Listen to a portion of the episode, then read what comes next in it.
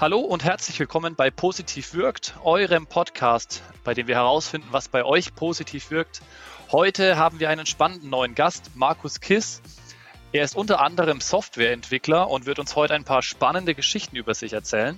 Da sind wir beide, also Armin, mein Podcast-Partner und ich, schon sehr gespannt drauf und wir hoffen, dass ihr auch sehr viel da mitnehmen könnt. Aber weniger jetzt zum Intro, lasst uns loslegen. Hi Markus, schön, dass du da bist. Vielleicht könntest du mal mit ein, zwei Sätzen dich kurz vorstellen und unseren Zuhörern erzählen, was du denn so treibst. Hi Andi, hi Armin, danke für die Einladung. Ja, zu, zu mir, ja, ich bin Softwareentwickler und äh, Teamleiter bei Diva.e und ähm, ja, bin äh, ja, seit einigen Jahren äh, in einem Projekt, wo ich auch den Armin kennengelernt habe als Agile Coach und ja, was macht mich aus? Ich glaube, ich bin ein ja eher ja, positiv denkender Mensch. Äh, ich strahle äh, Optimismus aus, äh, behaupte ich von mir zumindest, wird mir auch öfters gespiegelt. Und ähm, ja, das ist es eigentlich. Du hast jetzt gerade schon gesagt, ähm, du strahlst Positivität aus, würdest du von dir selbst sagen. Ich glaube, das kann ich nur bestätigen. Ich habe den Markus heute tatsächlich beim Mittagessen mal so persönlich auch kennengelernt. Also nicht nur ein kurzes Hallo auf dem, auf dem Gang, wir kennen uns auch vom Kunden. Ähm, ich finde, du hast eine sehr, sehr positive Art. Wo, was denkst du denn, wo kommt die her? Was, was macht die denn aus bei dir? Ich denke generell, ähm, ja, das ist vielleicht gar nicht so einfach zu erklären, weil ähm, sie war eigentlich schon immer da. Also ich, auch wenn ich zurück, äh, also mich zurück entsinne, ähm, auch als Kind und so war ich eigentlich immer ein Kind, das halt immer sehr gut gelaunt war. Ähm, und ähm, letztendlich ähm, versuche ich das natürlich auch ähm, auszustrahlen, auch anderen mitzugeben, weil ähm, ja, wir wissen, wir wissen alle, ne, es gibt halt äh, Menschen, die halt ne, von sich aus vielleicht nicht positiv wirken, vielleicht weil sie persönlich äh, Themen haben, die sie halt äh, beschäftigt, ja. Und auch da versuche ich tatsächlich, ähm, das auch weiterzugeben. Ne? Ich würde sagen, die Positivität ist, kommt, kommt tatsächlich ähm, sie ist da. Man muss sie natürlich auch so ein bisschen kultivieren. Also da gibt es auch verschiedene Möglichkeiten, wie man, sage ich mal, den Fokus halt auf das Positive lenkt.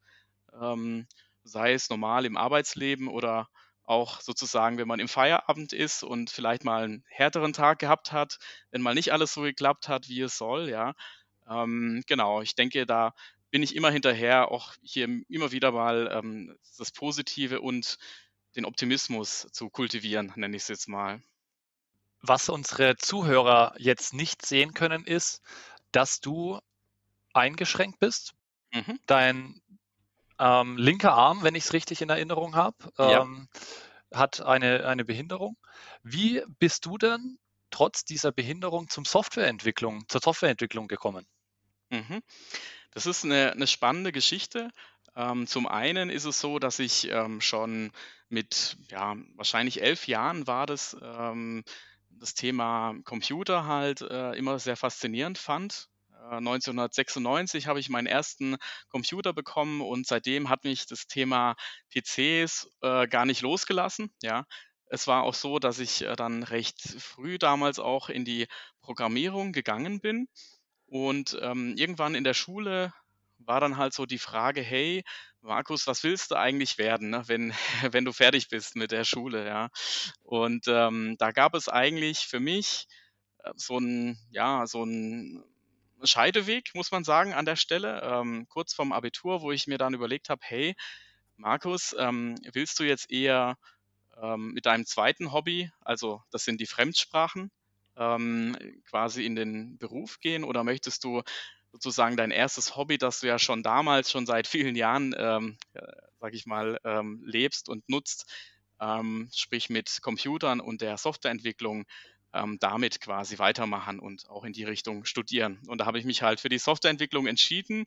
Und ja, im Laufe der Jahre, ich habe ein DHBW-Studium gemacht hier in Karlsruhe, angewandte Informatik und habe dort quasi, ja, bin quasi dort reingerutscht äh, in das Thema äh, Programmierung und ja, Genau, so lief das bei mir. Der Agile Coach in mir würde, stellt ja immer provokante Fragen. Und ähm, ein bisschen ketzerisch sage ich immer, dass die Entwickler immer dazu da sind, Tastaturgeklapper zu machen. Mhm. Ähm, Und dazu brauchen Sie ja beide Hände, weil zehn Finger und so äh, klappert man einfach schneller. Mhm. Was würdest du mir antworten, wenn ich die Frage stelle, hey, warum hast genau du dir einen Job ausgesucht? Ähm, wo du ja, also früher ist man, ich, ich kenne noch Zeiten, mhm. wo man für Anzahl Anschläge, Anzahl Codezeilen, Anzahl äh, Pages bezahlt wurde. Was antwortest du mir? Ja, also zum, zunächst einmal würde ich sagen, die Seiten sind zum Glück vorbei, wo man quasi nur fürs Tippen äh, bezahlt ähm, wurde ähm, speziell als Entwickler. Ich, ich finde halt zum einen, der, ja, der Job, also ist auch eine Berufung für mich, ist mir sozusagen zugeflogen. Ne? Also durch das Hobby, ich habe halt mein Hobby zum Beruf gemacht, ja, ähm, hat sich für mich dann die Frage dann später gar nicht mehr gestellt, hey, Markus, warum machst du das eigentlich? Weil eigentlich muss man ja ein Zehn-Fingersystem beherrschen.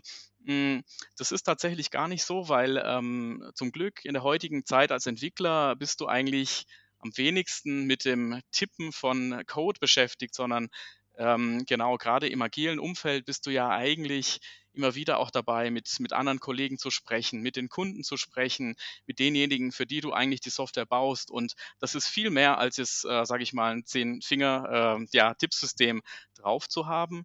Speziell bei mir ist es so, ich habe mir halt so ein System äh, angeeignet, äh, wo ich halt tatsächlich auch mit meiner Behinderung ähm, recht schnell auch tippen kann. Also ich habe auch schon von zehn Fingern Beherrschenden äh, gehört, wow, du tippst aber ganz schön schnell, da muss ich mich eigentlich ranhalten. cool. genau, und äh, so kam eines zum anderen, ne? sodass sich für mich eigentlich die Frage eigentlich gar nicht, gar nicht mehr stellt, ja, im Berufsleben. Nun, nun hat unser Hörer ja nicht so richtig ein Bild, wie dein linker Arm aussieht. Mhm. Ähm, wie würdest du ihn beschreiben oder, oder wie, was, erklär mal, was sich unser Hörer da so. Vorstellen mhm. muss. Ja, also im Prinzip ist es so, ähm, man kann sich das so vorstellen, ähm, ja, die, die Hand und der Arm äh, haben sich halt irgendwann nicht mehr weiterentwickelt. Das ist schon seit Geburt an äh, so. Ähm, sind im Prinzip wie so, ja, wenn man so will, so die Hand von einer Puppe, also so von der Dimension her recht klein gehalten. Genau der Unterarm fehlt äh, und die Hand äh, selber ist quasi recht minimalistisch und die Finger sind quasi da halt so in Stummelform, sage ich jetzt mal. Ne? Ähm, ein Nagel ist auch da, hat sich damals entwickelt und ja, das ist quasi der Status quo, der halt sich da halt nicht mehr weiterentwickelt hat und so sieht das im Prinzip aus, ja. Okay. Weißt du, woher diese, Entschuldigung, ich nenne es mal Fehlbildung mhm. kommt mhm. oder was, was war die Ursache für das? Also eine genaue Ursache ähm, kann man nicht sagen. Es gibt halt verschiedene Dinge, die halt in Frage kommen ähm, dass sich äh, irgendwie die Hand an sozusagen mit der Nabelschnur irgendwie verwickelt hat oder dass es irgendwie an, an aufgrund von Hormonbehandlungen in der Schwangerschaft eben äh, passiert sein kann, aber eine genaue, sage ich mal, Kausalität äh, gibt es da nicht. Ne? Ähm, genau. Äh, es ist aber auch an der Stelle halt speziell das, was ich habe, nicht vererblich, also kann es halt auch durch Umwelteinflüsse eben passiert sein. Wie war es denn bei dir in der, in der Kindheit dann tatsächlich, wenn du, wenn du sagst, es ist seitdem so? Wann war denn so der erste Moment, wo dir eigentlich klar geworden ist, dass du da, ähm, sage ich mal, eine Einschränkung gegenüber anderen Kindern zum Beispiel hast, ne? die, die du dann in der Schule oder im Kindergarten auch kennengelernt hast? Mhm. Ja, im Prinzip schon im Kindergarten. Also ähm, immer dann, wenn du natürlich mit anderen in Kontakt gekommen bist. Ähm, ähm, ihr wisst ja, wie das ist, ne? Kinder, die nehmen kein Blatt vor den Mund und äh, das ist vielleicht auch eine Gabe, ne, die man halt irgendwann verlernt, ne, wenn man dann erwachsen wird, ne, sage ich mal, ne, dass man halt da ne, eine gewisse Charme oder so entwickelt. Ähm, anderen gegenüber, ähm, was völlig unbegründet ist äh, nebenbei. Ne? Ähm, bei mir war es tatsächlich so, dass ich halt schon im Kindergarten halt äh, ja äh, mit, mit anderen Kindern halt gesprochen haben und die Kinder haben mich halt gefragt, hm, du hast ja so eine kleine Hand, was ist denn da passiert und so und äh, genau und das habe ich halt natürlich dann in vielen unterschiedlichen ja, sage ich mal, Konstellationen dann halt dann einfach erklärt. Also für mich war das quasi nichts nichts Ungewöhnliches. Für mich ist es auch heute noch komplett normal. Ne? Also es ist auch so, ich kann mir halt gar nicht vorstellen, wie das wäre, wenn ich quasi links auch einen Arm und eine Hand hätte, so wie rechter Arm und rechte Hand an der Stelle. Das heißt, du spürst im Alltag fast keine Einschränkungen oder brauchst du irgendwas? Ich weiß, du fährst Auto. Also, wo, wo musst du mehr Aufwand treiben als ein Mensch mit zwei Händen? Mhm. Ja, also das ähm, zieht sich natürlich so irgendwie durchs ganze Leben an verschiedenen, äh, in verschiedenen Situationen. Ähm, zum einen ist natürlich, äh, du hast das Auto erwähnt, ähm, ist da so, dass ich ähm, da auch eine spezielle Fahrhilfe habe. In dem Fall ist es sogenannter Umlenkhebel. Das bedeutet, ich habe halt meinen einen Hebel am Blinker, um halt mit der rechten Hand blinken zu können. Und ich habe halt ein Automatikgetriebe. Ja, und das ist im Prinzip auch das, was äh, ja mein Führerschein halt äh, mit sich bedingt. Ne? Also dass ich da im Prinzip diese Einschränkungen brauche, um überhaupt ein Auto fahren zu können. Sonst im täglichen Leben gibt es so ein paar Situationen, wo ich dann auf Hilfe angewiesen bin, die ich mir dann auch hole. Zum Beispiel das äh, Schuhebinden ist so ein, ist so ein Thema. ähm, ansonsten, wenn es darum geht, Dinge zu tragen, die etwas schwerer sind, das geht halt dann auch nur bis zu einem gewissen Grad gut. Ähm, genau, aber sonst nehme ich tatsächlich explizit diese Einschränkung gar nicht, gar nicht so sehr wahr, weil für mich ist es halt normal und ich habe es halt nicht anders kennengelernt tatsächlich seit Geburt an. Deswegen ist für mich eher so schon in dieses, ja, ähm, in den Alltag übergegangen, sage ich mal. Ähm, ich habe dich vor zwei Jahren ungefähr das erste Mal getroffen, vielleicht waren es auch schon drei, ich kann mich nicht mehr genau erinnern. ähm, und ich habe mir die Frage gestellt, spreche ich ihn an oder, oder wie gehe ich jetzt damit um? Was wäre dein Wunsch, wenn dir morgen ein anderer Agile Coach oder eine andere nicht behinderte Person begegnet? Die sieht dann, man sieht es nicht auf den ersten Blick, dass deine Hand fehlt, aber auf den zweiten Blick sieht man es dann doch. Mhm.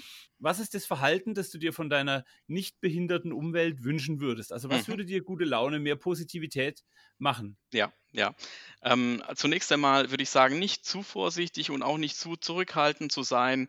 Ähm, gerade wenn man sich eben fragt, wie jetzt die Behinderung zustande gekommen ist oder so wie ähm, ihr beiden mich ja heute fragt, wie ich damit zurechtkomme, ähm, gerne ähm, proaktiv ähm, zugehen. Ich, ich würde mal behaupten, dass viele Menschen, die eine Behinderung haben, damit eigentlich gut umgehen können. Und für sie ist es ja im Prinzip meistens nichts Neues, außer es ist jetzt durch einen Unfall passiert, ja.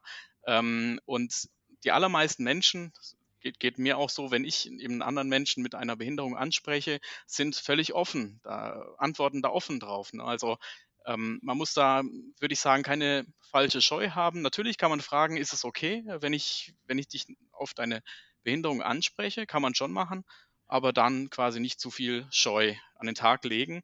Denn ähm, eine Sache, die da halt wichtig ist, ist halt das Thema, hey, ähm, dadurch, dass jemand eine Behinderung hat, ähm, komme ich ja so automatisch in so einen Modus wie, äh, ich bemitleide ihn, weil er ja eine Einschränkung hat.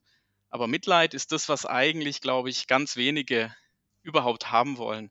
Sie wollen eigentlich auf Augenhöhe sein und ähm, sind das auch und fühlen sich auch so. Ne? Und so würde man automatisch dazu gemacht werden, wenn man so Mitleid empfindet und aus Mitleid sagt, oh, ich spreche lieber nicht drauf an, ja. Gibt es denn trotzdem auch Momente, wo du vielleicht mal eine dunklere Stunde, um es mal so auszudrücken, hast, wo du dir denkst, so, ah, vielleicht wäre es doch schöner, wenn diese Behinderung quasi nicht da wäre? Und wenn ja, was, was hilft dir dann aus solchen Stunden raus? Was gibt dir dann noch wieder die, die Positivität, die du so normal, wie ich dich jetzt kennengelernt habe, an den Tag mhm. legst? Ja, ja, das ist eine gute Frage tatsächlich. Ne? Also es kommt äh, tatsächlich selten vor, dass ich ähm, mich wegen meiner Behinderung irgendwie schlecht fühle. Ähm, es ist eher so, dass ich mir ab und zu mal bewusst werde, hey, Markus, du hast ja eine Behinderung, ja. Also weil, weil das so im normalen Berufsleben äh, ich blende das irgendwie aus, weil für mich ist es normal. Für mich ist es ja nichts ähm, Ungewöhnliches. Ich kenne es ja auch nicht anders, ja. Und ähm, dann gibt es aber ab und zu mal Momente, wo ich mir denke, hey, Moment mal, äh, du hast ja eine Behinderung, Markus, ne? Also irgendwie ist es ja doch, ähm, ist der linke Arm anders als der rechte, ne, an der Stelle. Ne? Und dann denke ich mir aber, also es ist quasi nicht wertend, äh, also ich fühle mich da jetzt nicht schlecht, sondern einfach nur eine Feststellung, hey, stimmt, ich bin ja behindert, aber okay, ist ja nicht schlimm, ne? Ich komme ja gut mit zurecht, ne? Ähm, genau, ja. Und äh,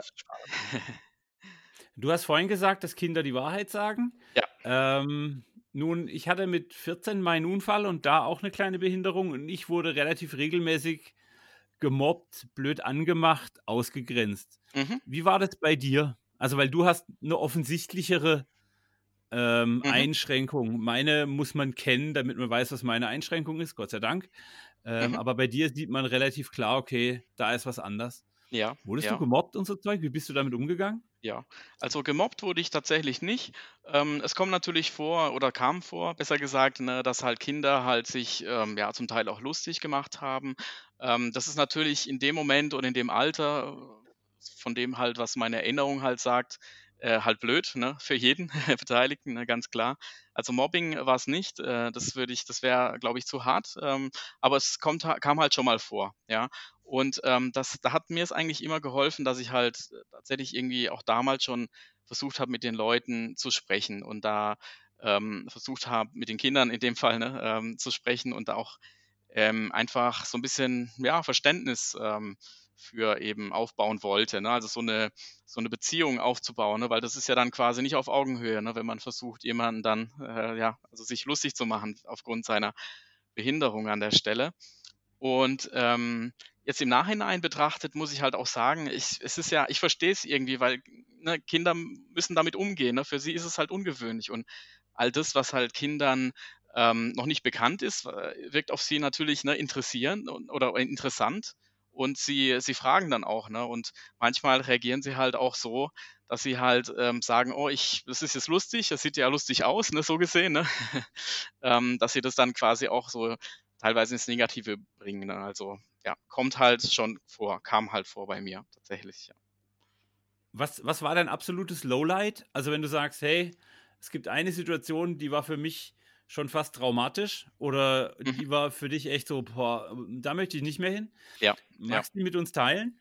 Ja, sehr gerne mag ich die äh, mit euch teilen. Und zwar mein Lowlight, was meine Behinderung angeht, war tatsächlich immer irgendwie mit, ähm, mit dem Auto oder dem Kraftfahrt, Kraftfahrzeugwesen verbunden. Das ist eigentlich schon etwas bezeichnend, äh, auch für vielleicht für unsere Gesellschaft. Ähm, das eine, genau, die eine Situation war tatsächlich, äh, als ich eben meinen Führerschein machen wollte.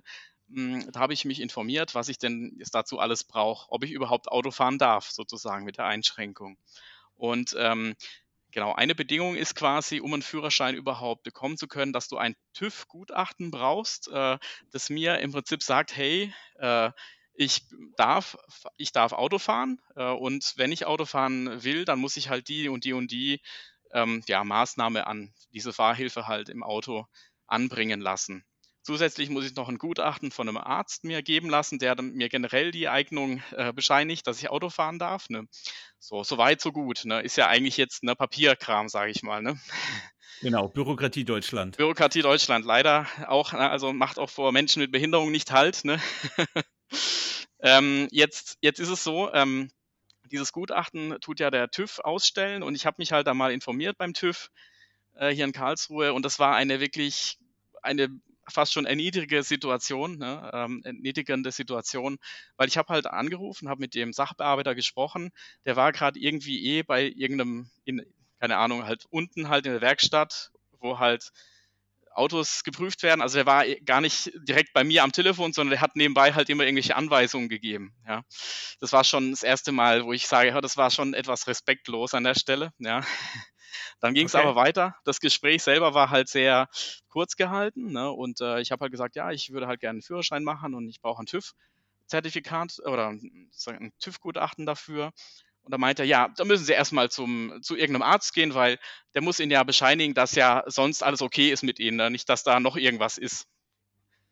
Äh, und wow. da musste ich erstmal okay. schlucken. Da, da, das muss, muss man sich mal vorstellen. Ne? Ich, ich, ich habe ja erklärt, dass ich halt eine äh, Behinderung am, an, am Arm habe. Ne? Und bloß dadurch hat er quasi schon mich in so eine Schublade gesteckt, von wegen, ja, wer weiß, was sonst noch alles kaputt ist an Ihnen, so nach dem Motto. Ne? Wahnsinn. Ne? So. Wahnsinn. Ja, und das ist halt schon, ne, also da, das, da muss ich echt schlucken. Also sowas habe ich auch noch nie erlebt, zum Glück auch in der Form noch nicht mehr, aber das war schon ziemliches Lowlight. Und ich war echt enttäuscht und auch, dass ich, als ich dann das Gutachten abgeholt habe, war der halt entsprechend, das war derselbe Sachbearbeiter, entsprechend auch, naja, also nicht, nicht wirklich nett, eher so, ja, ich habe ihm halt das Gutachten vom Arzt besorgt, das war auch so eine Geschichte, will ich jetzt komplett ausführen, aber du wirst von einem zum anderen Arzt geschickt und beide sagen, ja, ich bin da nicht zuständig, gehen Sie zu Ihrem Hausarzt. Der Hausarzt sagt, nee, da müssen Sie zum Orthopäden, aber dem war ich gerade schon. Oh ne? und ähm, und dann äh, bin ich dann halt dorthin gefahren mit meinem Fahrlehrer, der super war, Fahrschule Henninger in Karlsruhe, sehr zu empfehlen. Ähm, bin halt zum TÜV gefahren und da hat halt der TÜV-Mitarbeiter nur gesagt, ja, äh, das ist ja ein Gutachten vom Hausarzt, ja. Da hat mal wieder ein Hausarzt seinen Kopf hingehalten. Das hat er mir so ins Gesicht gesagt. Ah, das gibt's ja gar nicht. Oh. äh, ja, das war schon krass. Okay, jetzt höre ich dich, dass du über solche Lowlights immer noch mit einem lachenden Unterton und mittlerweile auch mit dem Abstand der Jahre ähm, sprichst.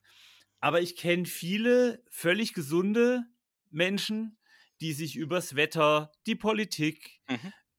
Die Verkehrsregelungen, die Jahreszeit, die Außentemperatur, die Luftfeuchtigkeit, den Rheinwasserstand, ja. ähm, keine Ahnung, was künstlich aufregen. Und wir haben ja beim Einstieg schon gemerkt, dass du einfach gut drauf bist woher kommt's? Was machst du?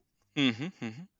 Was mache ich? Ähm, ja, ähm, was mache ich? Das ist eine gute Frage. Also, ähm, ich glaube, es ist vielleicht so ein bisschen die, die Einstellung, die man halt irgendwie auch entwickeln muss, ja. Und wie kann man diese Einstellung entwickeln? Also ich selber beschäftige mich halt äh, viel mit dem Thema ähm, Psychologie und ähm, generell ähm, ja positiver Psychologie, ne, wer hätte es gedacht, ne?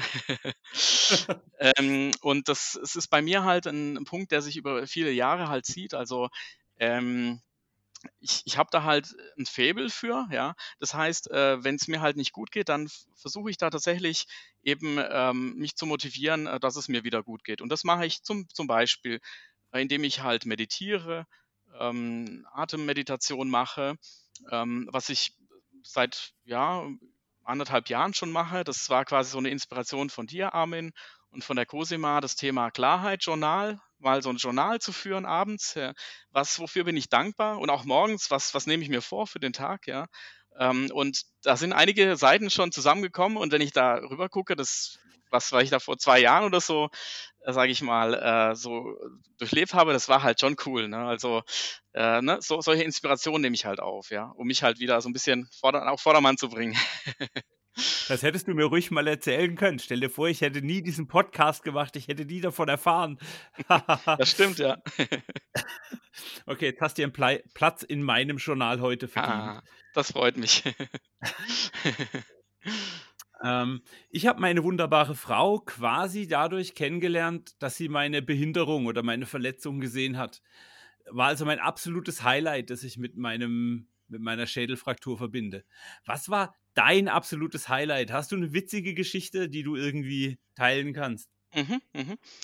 Ähm, mein Highlight ist quasi ähm, gar nicht so lange her. Ähm, kam auch öfters vor, tatsächlich äh, immer die Situation, das ist für mich immer das Highlight, wenn, wenn andere Kinder aus dem Kindergarten, also ich bin, ich bin Papa von zwei Töchtern und äh, die große Tochter ist jetzt schon in der zweiten Klasse in der Schule und ähm, als sie noch im Kindergarten war, haben natürlich die Kinder halt gefragt, hm, Selina, was ist denn da mit deinem Papa? Was hat er denn so ja, mit seiner Hand gemacht? Und äh, Selina hat dann äh, tatsächlich äh, quasi gesagt, wie als wäre es das Normalste der Welt. Ja, das ist, das ist die kleine Hand vom Papa und das ist, das ist äh, okay und das ist gar nicht schlimm. So, und Thema war gegessen.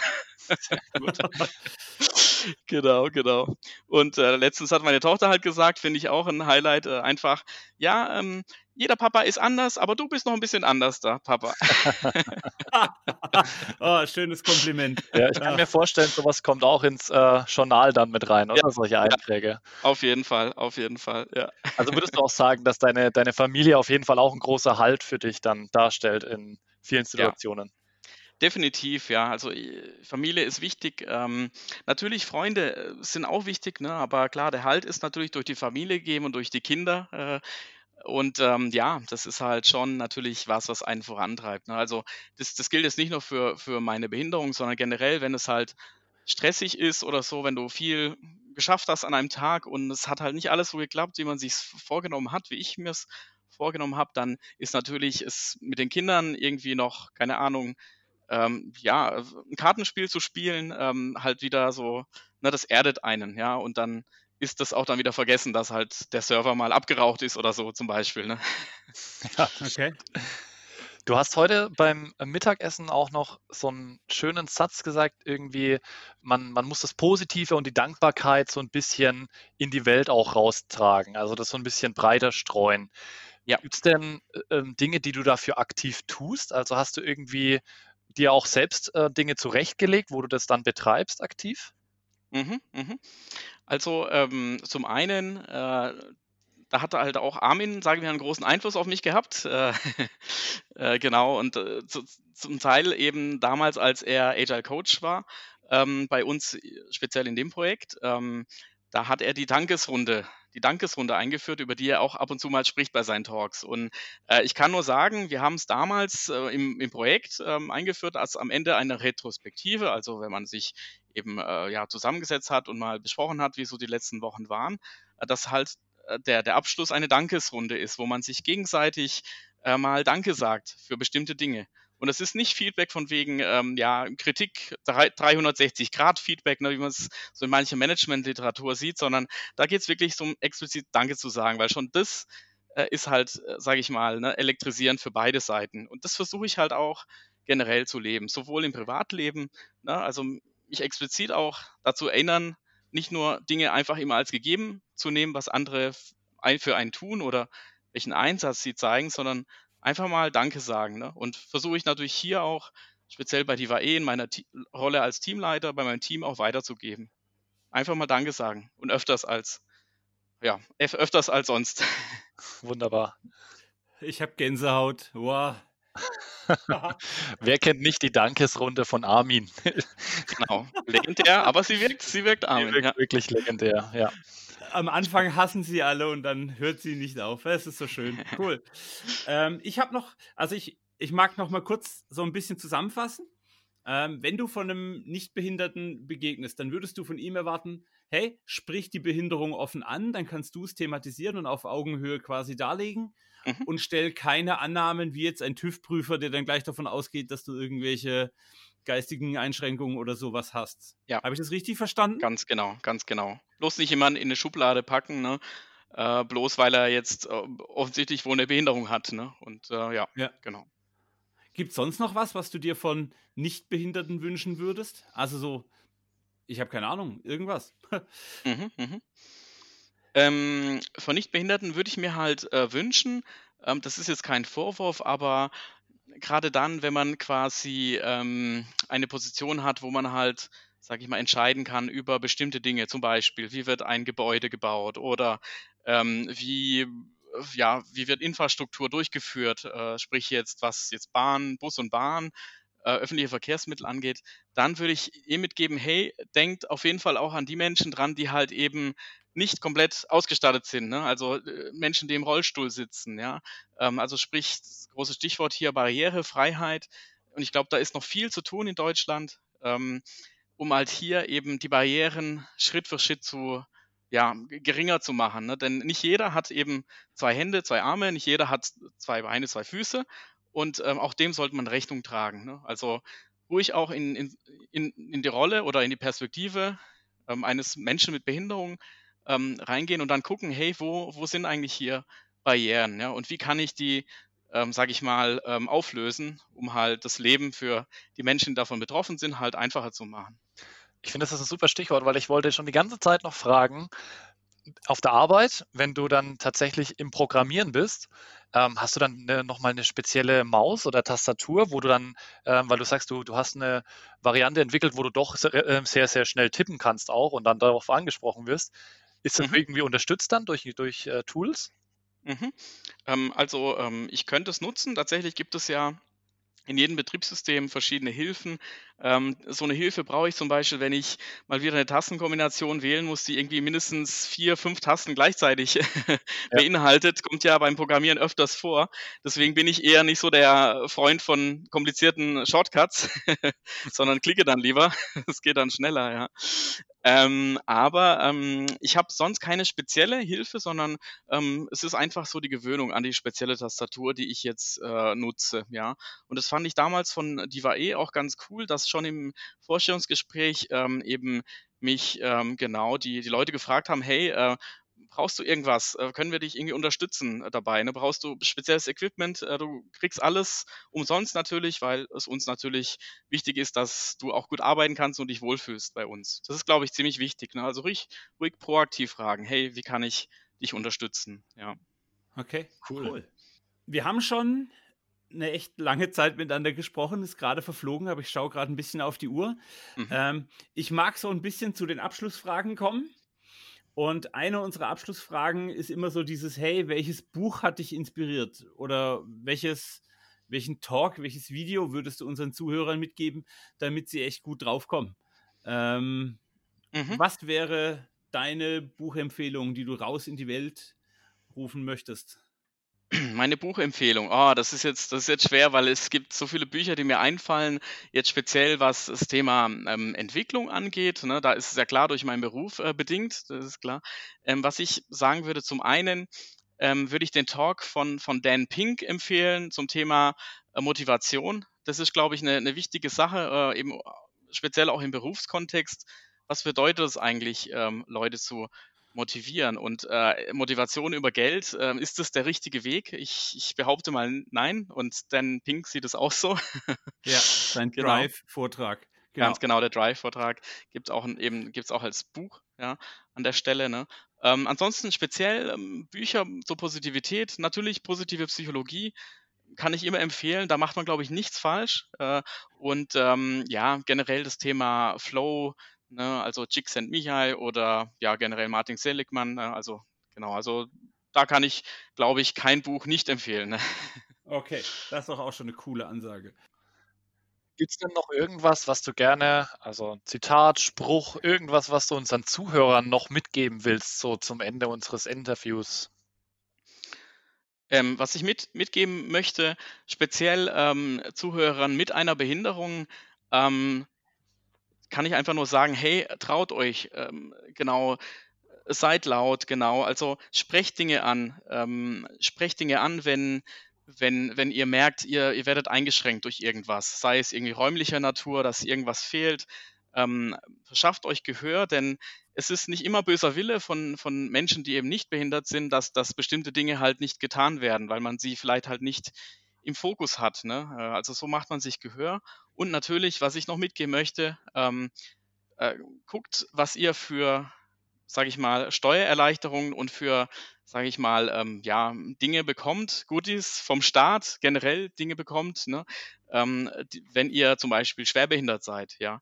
Denn da gibt es schon einiges an, an Dingen, also beispielsweise äh, mehr Urlaub, mehr Urlaubstage im Jahr, ähm, oder natürlich auch ähm, ja, eine Steuervergünstigung, Freibetrag äh, für Schwerbehinderung, ne, solche Dinge. Ne? Und ähm, meistens werden diese Themen einem nicht, sage ich mal, einfach so mitgegeben von irgendeinem, ja, weiß ich nicht, irgendjemand anderem, weil man es auch nicht kennt. Aber man muss sich halt informieren. Das ist, glaube ich, das, äh, worauf es ankommt, äh, um damit auch so ein bisschen auch vom Staat ähm, ja, eine Unterstützung zu bekommen. Ich finde es so geil, deine Einstellung hier irgendwie in, in diesem Podcast festzuhalten.